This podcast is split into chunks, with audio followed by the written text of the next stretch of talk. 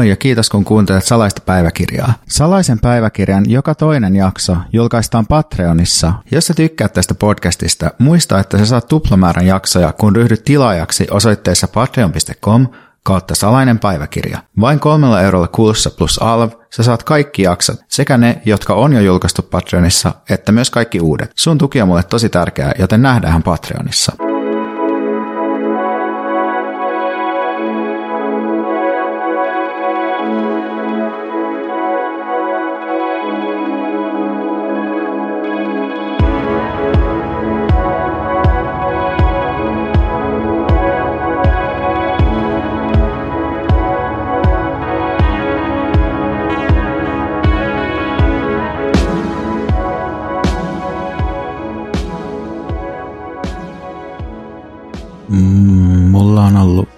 Ehkä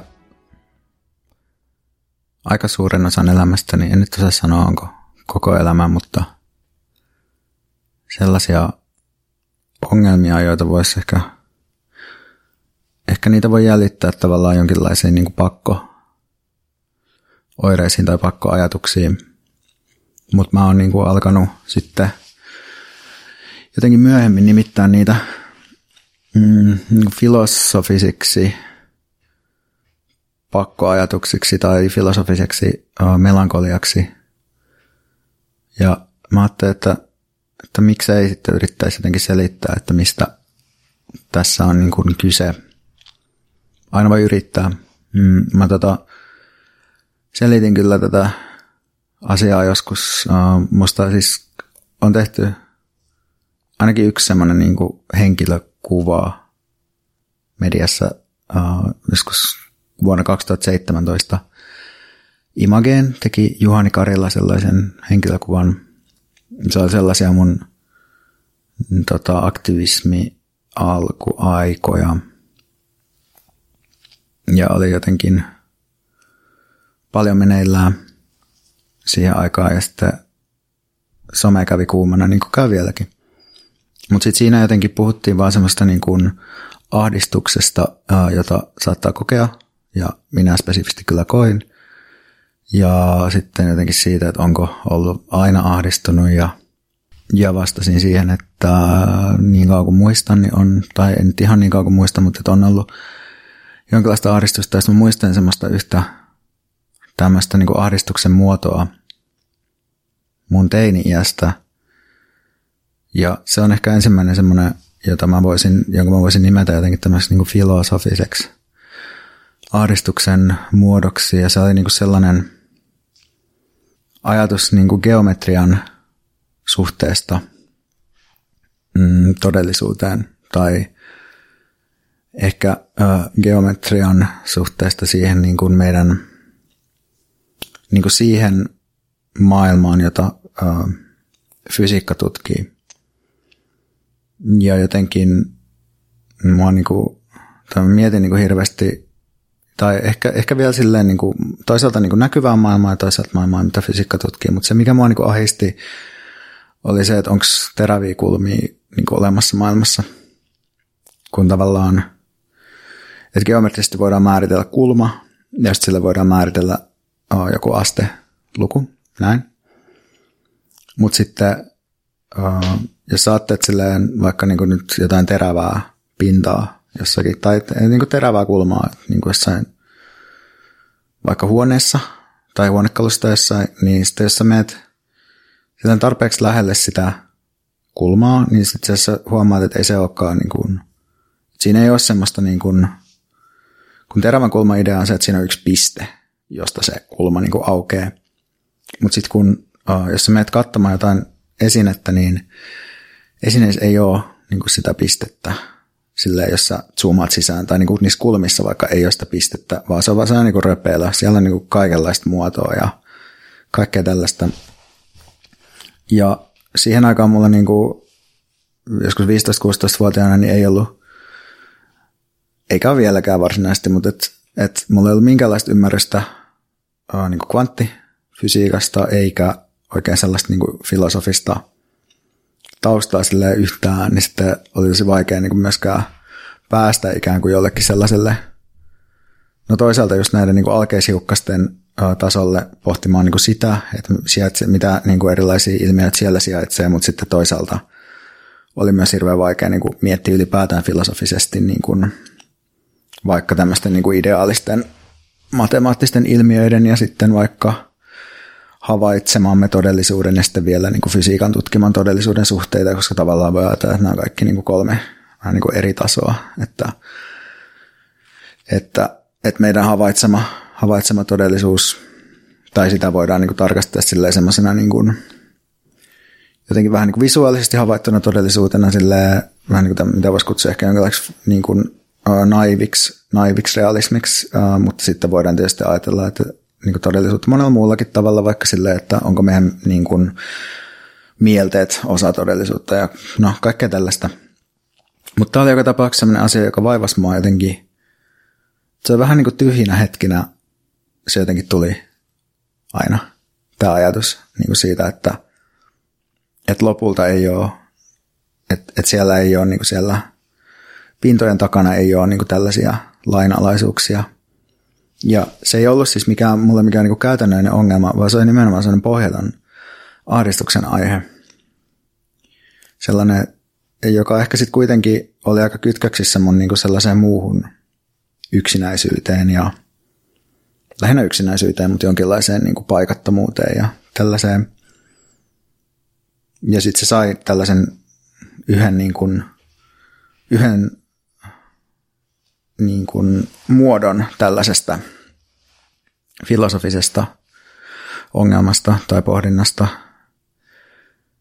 No sitten mulla on ollut niin kuin muita tällaisia. Mä oon yhdessä jaksossa aikaisemmin puhunut siitä mun sellaisesta solipsistisesta vaiheesta, jolloin se mun pääasiallinen ongelma oli jotenkin se, että mä oon lukenut Nietzscheä ja, ja se itse asiassa aiheutti useamman tämmöisen niin kuin peräkkäisen ongelman. Uh, tai ehkä se solipsismi ei ollut silleen Nietzsche-ongelma. Se oli ehkä joku muu. Ehkä se solipsismi on vaan semmoinen joku, on vähän luettu filosofiaa ja ehkä katsottu Matrix parin kertaa ongelma, joka oli jotenkin silleen, että, että koska mun niin kuin oma kokemus sammuu silloin, kun uh, itse kuolee, niin sitten niin tavallaan tai okei, okay, on niinku kaksi. Toi on niinku toinen jotenkin se, että jos mä kuitenkin kuolen, onko millään mitään väliä, tai tavallaan jos etiikka, oma etiikka tavallaan on olemassa vaan sen niinku maailman sisällä, missä nyt elää. Ja jos niinku tavallaan maailma näyttäytyy mulle vaan mun elossa ollessa, niin onko millään mitään väliä sitten lopulta, jos maailma ikään kuin sammuu mun kuollessani. Ja sitten tähän niinku, tavallaan, että, että tästä, tähän liittyy sitten semmoinen niinku haarautuma, jotenkin se toinen, toinen ajatus, joka oli jotenkin niin, että, että koki ylipäätään semmoisen niin kuin sellaista just solipsistista, että, että ei voi jotenkin,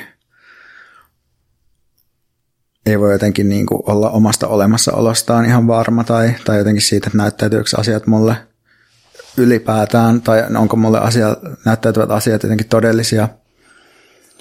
Eli jos mä nyt yritän tätä jotenkin avata tai niin kuin kerrata uudelleen näitä kahta ongelmaa, niin toinen on vähän niin kuin se, että, että onko millään mitään väliä niin kuin jotenkin sille eettisesti. Ja sitten toinen oli vähän niin kuin tämä, että onko, onko mitään olemassa tai mistä mä voin tietää, että asiat on niin kuin ikään kuin todellisia. Ja jälleen kerran niin tota, mulla oli hirveän vähän kykyä ja resursseja käsitellä näitä kysymyksiä, sen takia niistä tavallaan muodostuukin. Tai ehkä tämän koko niin kuin filosofisen melankolian idea on jotenkin se, että kohtaa ratkaisemattomia kysymyksiä eikä ole kykyä niin kuin päästä niihin jotenkin käsiksi. Että,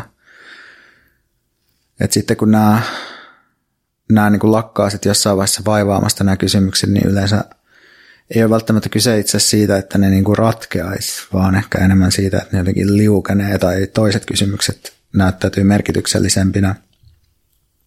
Ja tämä on musta ehkä, tämä on ehkä Wittgensteinin juttu tämä, että, että filosofian ongelmia ei ratkaista, vaan ne liukenevat tai jotenkin tällä, että, että, että you don't solve them, you dissolve them, mutta hän tuskin sitä englanniksi sanonut luultavasti joku lösen, jotain, jotain, mutta niin. Niin, niin sitten ehkä jos ajattelee, niin sitten varmaan myöhemmin on sitten jotenkin päässyt tästä niin kuin tämmöisestä, onko, miten todellisuus minulle näyttäytyy kysymystä silleen eteenpäin.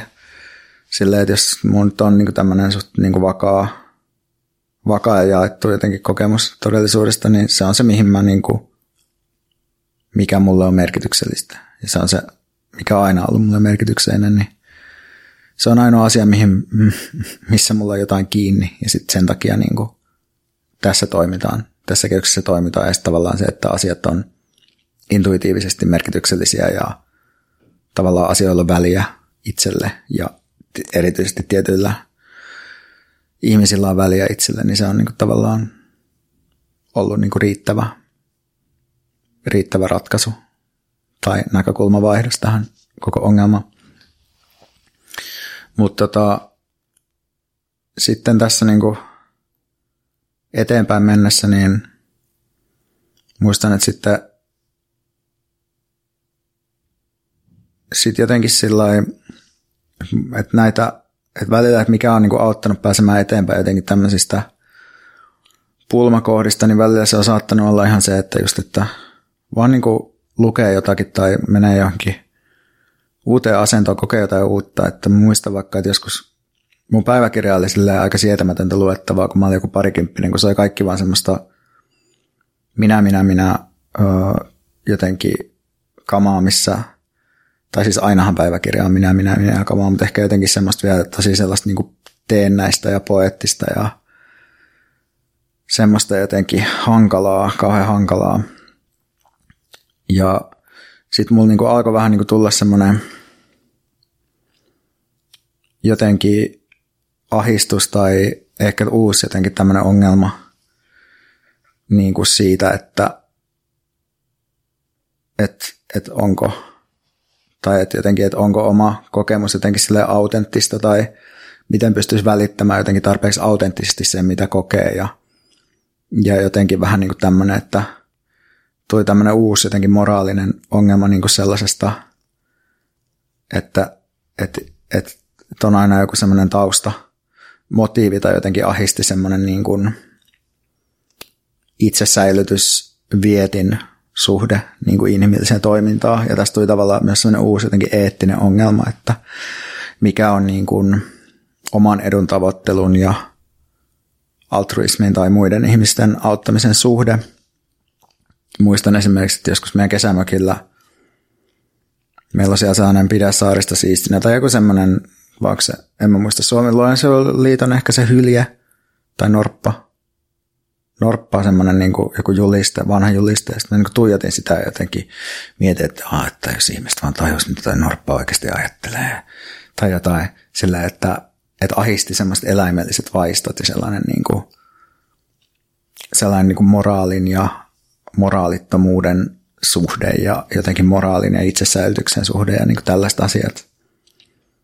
Ja just se sellainen niin kuin autenttisuus ja oman voiton pyyntiä jotenkin.